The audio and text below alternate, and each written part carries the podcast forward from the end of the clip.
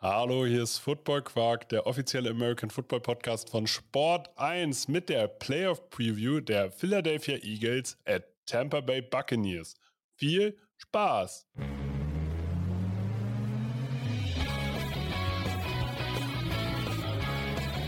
Football Quark.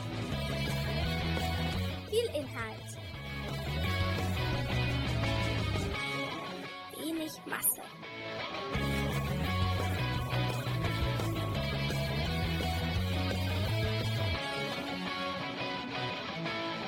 Hallo Philipp. Ja, moin. Ich muss mich einmal kurz entschuldigen für meine letzten Worte in der letzten Folge. Ihr sollt natürlich uns nicht hier abonnieren und teilen und so weiter, sondern ihr dürft das natürlich, wenn ihr mögt. Und wir freuen uns natürlich sehr, wenn ihr das macht und uns weiterempfehlt. Über jeden Einzelnen freuen wir uns noch. Ja, und das machen wir direkt zu Beginn der Folge mal, weil manche hören ja nicht ganz bis zum Schluss. Aber uns schon tatsächlich. Also ich will ja nicht sagen, ne? Also aber unsere Retention Rate liegt irgendwie bei 94% oder so. So, haben das jetzt auch alle Werbepartner gehört? Männliche Zielgruppe, 35 bis 34. Wir müssen eigentlich auch nicht... 35 bis 34, da ist aber nicht viel zu holen. 25 bis 34.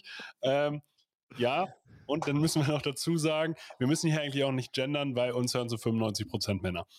Ja, es ist dann doch wohl so, ne? Ja, ich habe heute noch irgendwie einen interessanten Shop gefunden, wo ich denke, ey, die können sich melden oder ich schreibe den mal. Also, ja, mal sehen. Wir sprechen erstmal, bevor wir jetzt hier die Marketingtrommel rühren, über die Philadelphia Eagles at Tampa Bay Buccaneers. Die spielen im NFL Wildcard Game am 16.01. um 2:15 Uhr. Philipp, das Spiel... Die Philadelphia Eagles. Mitte der Saison Super Bowl-Contender. Nummer 1. Jeder hat gesagt, diese Eagles kann dieses Jahr keiner schlagen. Die Tampa Bay Buccaneers. Es gibt kein durchschnittlicheres Team als die Tampa Bay Buccaneers. Die können alles, wirklich. So, sie können alles, aber auch nix. Was wird das für ein Spiel? Weil die Eagles haben nicht diesen Super Bowl-Contender-Status mehr, sondern die haben einfach gesagt, jo, nee, wir verlieren jetzt. Wir lernen mal verlieren. Ist auch cool, soll erden. Ist als Footballteam ein bisschen blöd. Aber wenn man von den letzten 6 Spielen 5 verliert und den einen Sieg holt man knapp gegen die New York Giants. Ja. Was ist dann mit dir passiert? Ja. Also, lass mich kurz zum einen erstmal, ich habe ja gesagt, ich habe mich mit der Mappe heute wirklich schwer getan, ne? Die Buccaneers, durchschnittliches Team. Ich schreibe ja immer so Spieltendenzen und so raus, ne? Und letzte Woche hatte ich die Buccaneers ja auch schon. Da hatten wir sie auf RTL Plus. Da musste ich das Spiel gegen die Panthers vorbereiten. So, versuchen mal 15 bis 20 Seiten über das Spiel Buccaneers gegen Panthers zusammenzuschreiben. Und dann hast du das erledigt. Dann hast du das erledigt und musst es eine Woche später nochmal machen. Und die Buccaneers sind einfach, es gibt einfach nichts, worin die Buccaneers besonders gut sind.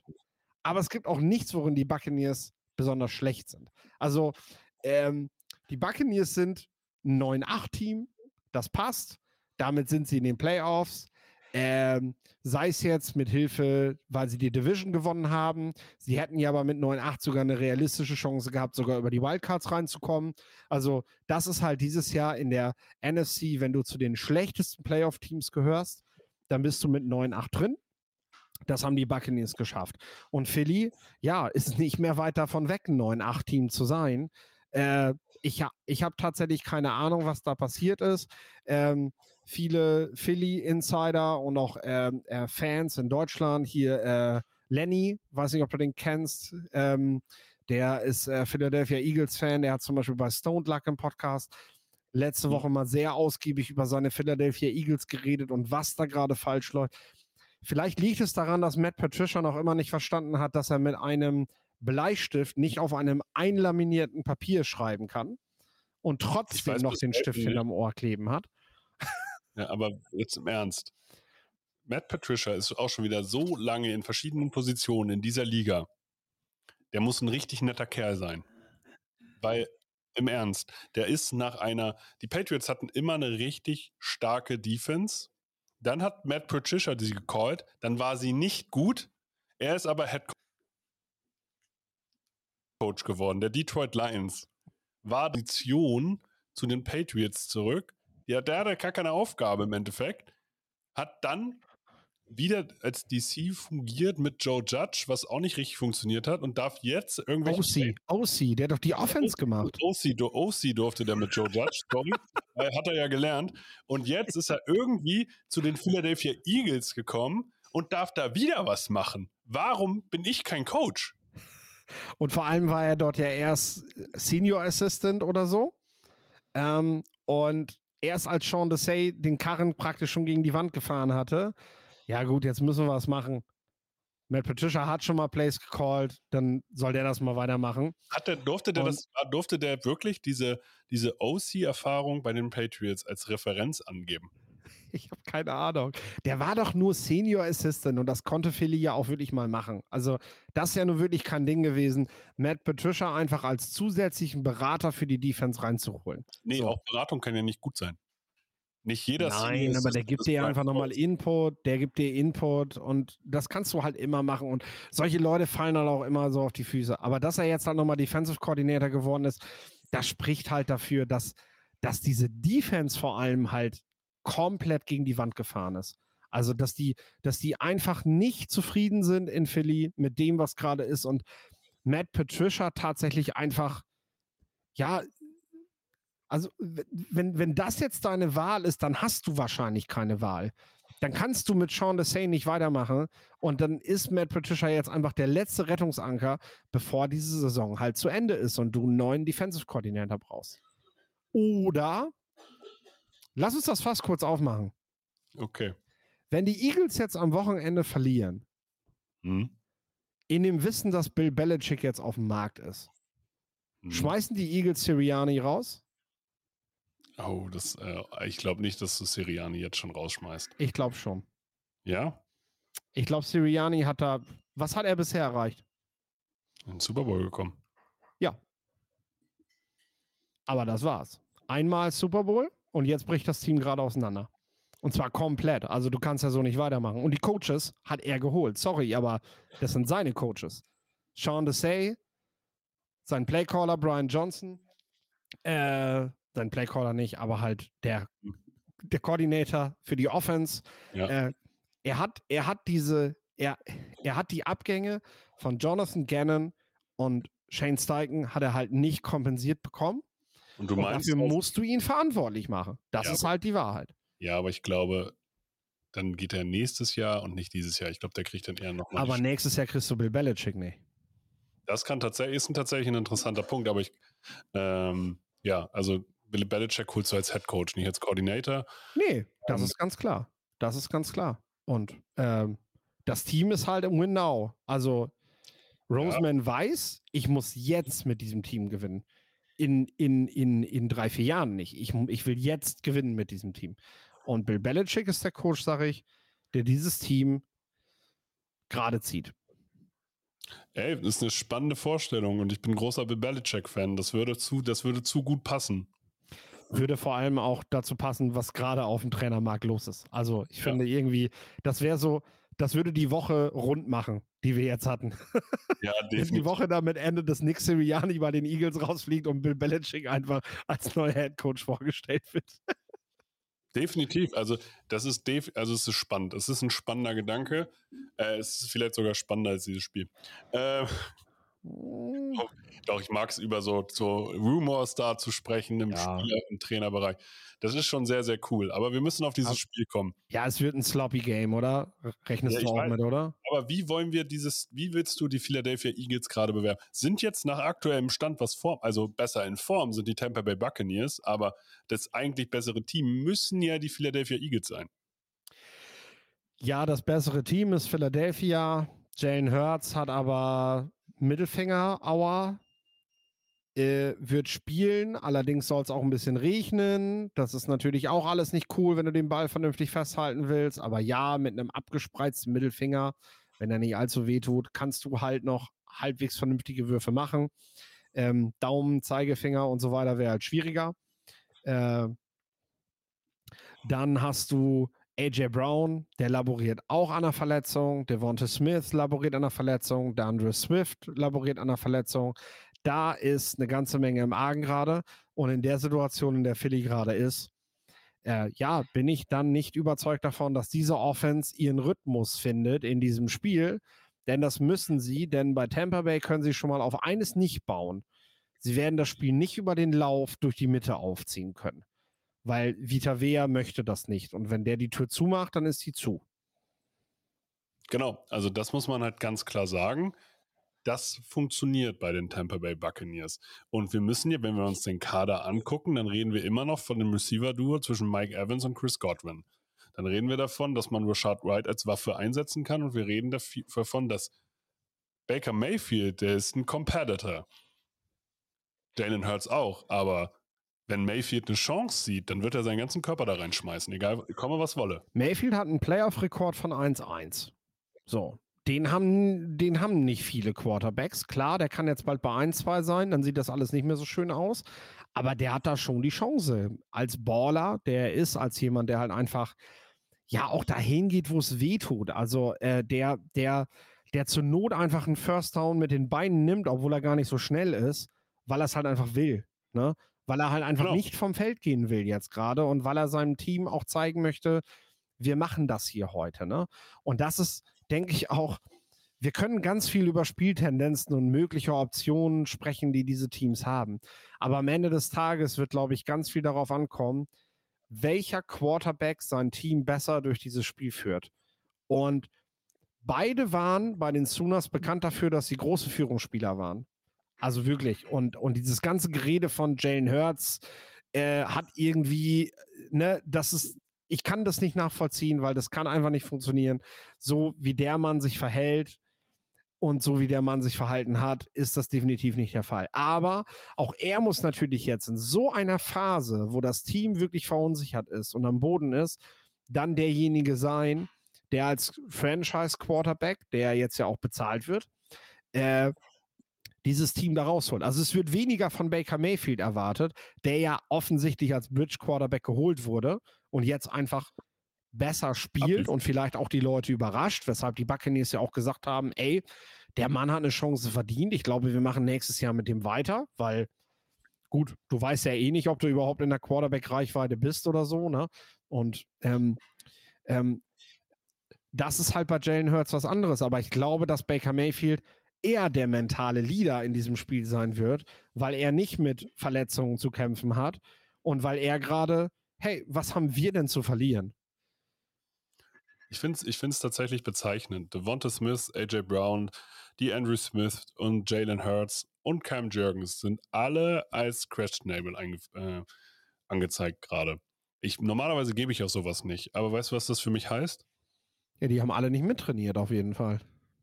Nee, die sind alle mit sich selbst beschäftigt. Ja. Und dieser mentale Aspekt, sich auf ein Playoff-Spiel vorzubereiten oder sich gerade um seinen eigenen Körper irgendwie zu kümmern, der ist da. Und wenn du mich fragst, ist so, also die Eagles müssen erstmal eine riesige Wand gerade einreißen. Wenn die ins Rollen kommen, haben die natürlich immer noch genügend Qualität, um einen Super Bowl-Run zu starten. Ja. Und wenn die in den Super Bowl kommen, dann müssen wir uns hier alle ganz doll entschuldigen. Nee, wir nicht, weil wir es ja gerade gesagt haben. So wie das Team gerade ist, nein. Aber natürlich hat dieses Team spielerisch das Zeug dazu. Genau, also wir reden hier immer noch von einem potenziellen Super Bowl-Kandidaten und einem Team, was weitaus talentierter ist, als die Tampa Bay Buccaneers es sind. Aber wenn die Tampa Bay Buccaneers eine fokussierte Leistung bringen, keine Fehler machen und Baker Mayfield einfach als Leader vorweggeht, sage ich, führen die Tampa Bay Buccaneers mit 2 Touchdowns, kommen die Eagles nicht mehr zurück. Das ist so. Und das gefällt mir in einem Playoff-Rennen nicht, weil in Playoffs ist alles möglich. Da musst du alles auf dem Feld lassen, weil jedes Play kann das letzte sein. Und dieses Feeling traue ich gerade den Buccaneers mehr zu als den Philadelphia Eagles. Weil ich habe bei den Eagles tatsächlich das Gefühl, wer reißt die denn um? Wer ist denn der Leader? Also ja, Jalen Hurts ist ein Leader, aber... Ist mit sich selbst gerade beschäftigt, du sagst es, ne? Jalen Hurts ist mit sich selbst beschäftigt. Jason Kelce, natürlich. Ne? Der Starting Center. Aber auch der wirkt ratlos. Also was du in den letzten Wochen von ihm mitbekommst, auch er wirkt ratlos. Er versteht gerade nicht und auch die Trainer ja eben, woran es gerade liegt. Und das ist ja so das Problem. Du weißt, du verlierst und du weißt einfach nicht, wo setze ich jetzt an. Ja. Weil du eigentlich müsstest du jetzt im mentalen Bereich halt arbeiten. Dafür hast du aber gar nicht die Zeit. Und du kannst dich jetzt nicht zu einer Supervision oder so mit 20 Leuten zusammensetzen. Das, klar kannst du die nach der Saison aus diesem Loch wieder rausholen. Das ist überhaupt kein Thema und jeder kann auch für sich daran arbeiten. Aber in der kurzen Zeit, die du jetzt hast, schaffst du das halt nicht. Ja, das ist tatsächlich die große Frage. Wer ist der Leader, der dich da jetzt rausholt? Chauncey Gardner-Johnson spielt mittlerweile bei den Lions. Das ist auch noch so einer, der sich das nicht gefallen lässt, wenn eine Defense nicht tough genug spielt, weißt du? Und das ist ja gerade auch das Ding. Diese Defense besteht aus ganz vielen, ja, es ist gemein, dass ich das sage, aber Philly hat in den letzten Jahren ganz viele Spieler aus Georgia geholt, vom National Champion. Und die wirken gerade einfach satt. Die sind in den letzten 2 Jahren wahrscheinlich immer auf voller Drehzahl gefahren, weil sie ja mit Kirby Smart National Champion werden wollten und haben danach teilweise entweder noch in Georgia oder dann schon für Philly diesen Super Bowl Run gehabt. Und jetzt ist mal der Moment, wo die Batterie leer ist, wo du die Akkus wieder aufladen musst. Und zwar, weil das sind Teammates von der College-Zeit her, bei allen dann gleichzeitig, weißt du, weil Jalen Carter sagt sich, wenn er zu Jordan Davis rüberguckt und er sieht ihm ins Gesicht, die spielen halt schon ein paar Tage länger zusammen, dann sieht er dem an, dass dem es gerade nicht gut geht und dann geht es ihm halt auch nicht gut, ne? Das sind halt Brüder, die sind dann, ne? Also sind nicht in Wirklichkeit Brüder, aber sind halt einfach, die fühlen das mit und das sehen sie halt, also so sehr die das pusht, wenn die alle gleichzeitig richtig, also wenn irgendeiner gut drauf ist von denen, zieht die das halt auch komplett runter gegenseitig. Und das ist das Problem von Philly. Und die Bucks, ich habe gerade mal geguckt, Rashad White hat 7 Catches, war bisher sein High in diesem Jahr. Gegen Buffalo war das, ne? So. Mhm. Glaubst du, dass der diese Woche in den Flats mehr Pässe kriegt? Also, ich meine, wie würde ich es anstelle der Bucks machen? Das ist eine müde Mannschaft. Philly ist müde. So. Ja. Evans und Godwin tief laufen lassen und darunter habe ich mit Rashad White meinen Running Back, der richtig gut Pässe verwerten kann und werfe ihn an. Das ist das Einfachste, was Mayfield machen kann. Und sobald Philly darauf reagieren will, werfe ich Mike Evans das Ding halt tief. Der kommt wahrscheinlich in 2 von 3 Fällen nicht an, weil Mayfield einfach keinen guten Deep Ball hat. Aber Mike Evans ist dann ja in der Lage, eine Interception zu verhindern und beim 3. Mal fängt er ihn halt. Und das sind dann die 2 Plays oder so, die du dann in so einem Spiel brauchst, und um Philly halt zu knacken. Das ist, also viel komplizierter müssen die Buccaneers das echt nicht machen, diese Woche, glaube ich. Und das ist schon krass, dass wir das so sagen.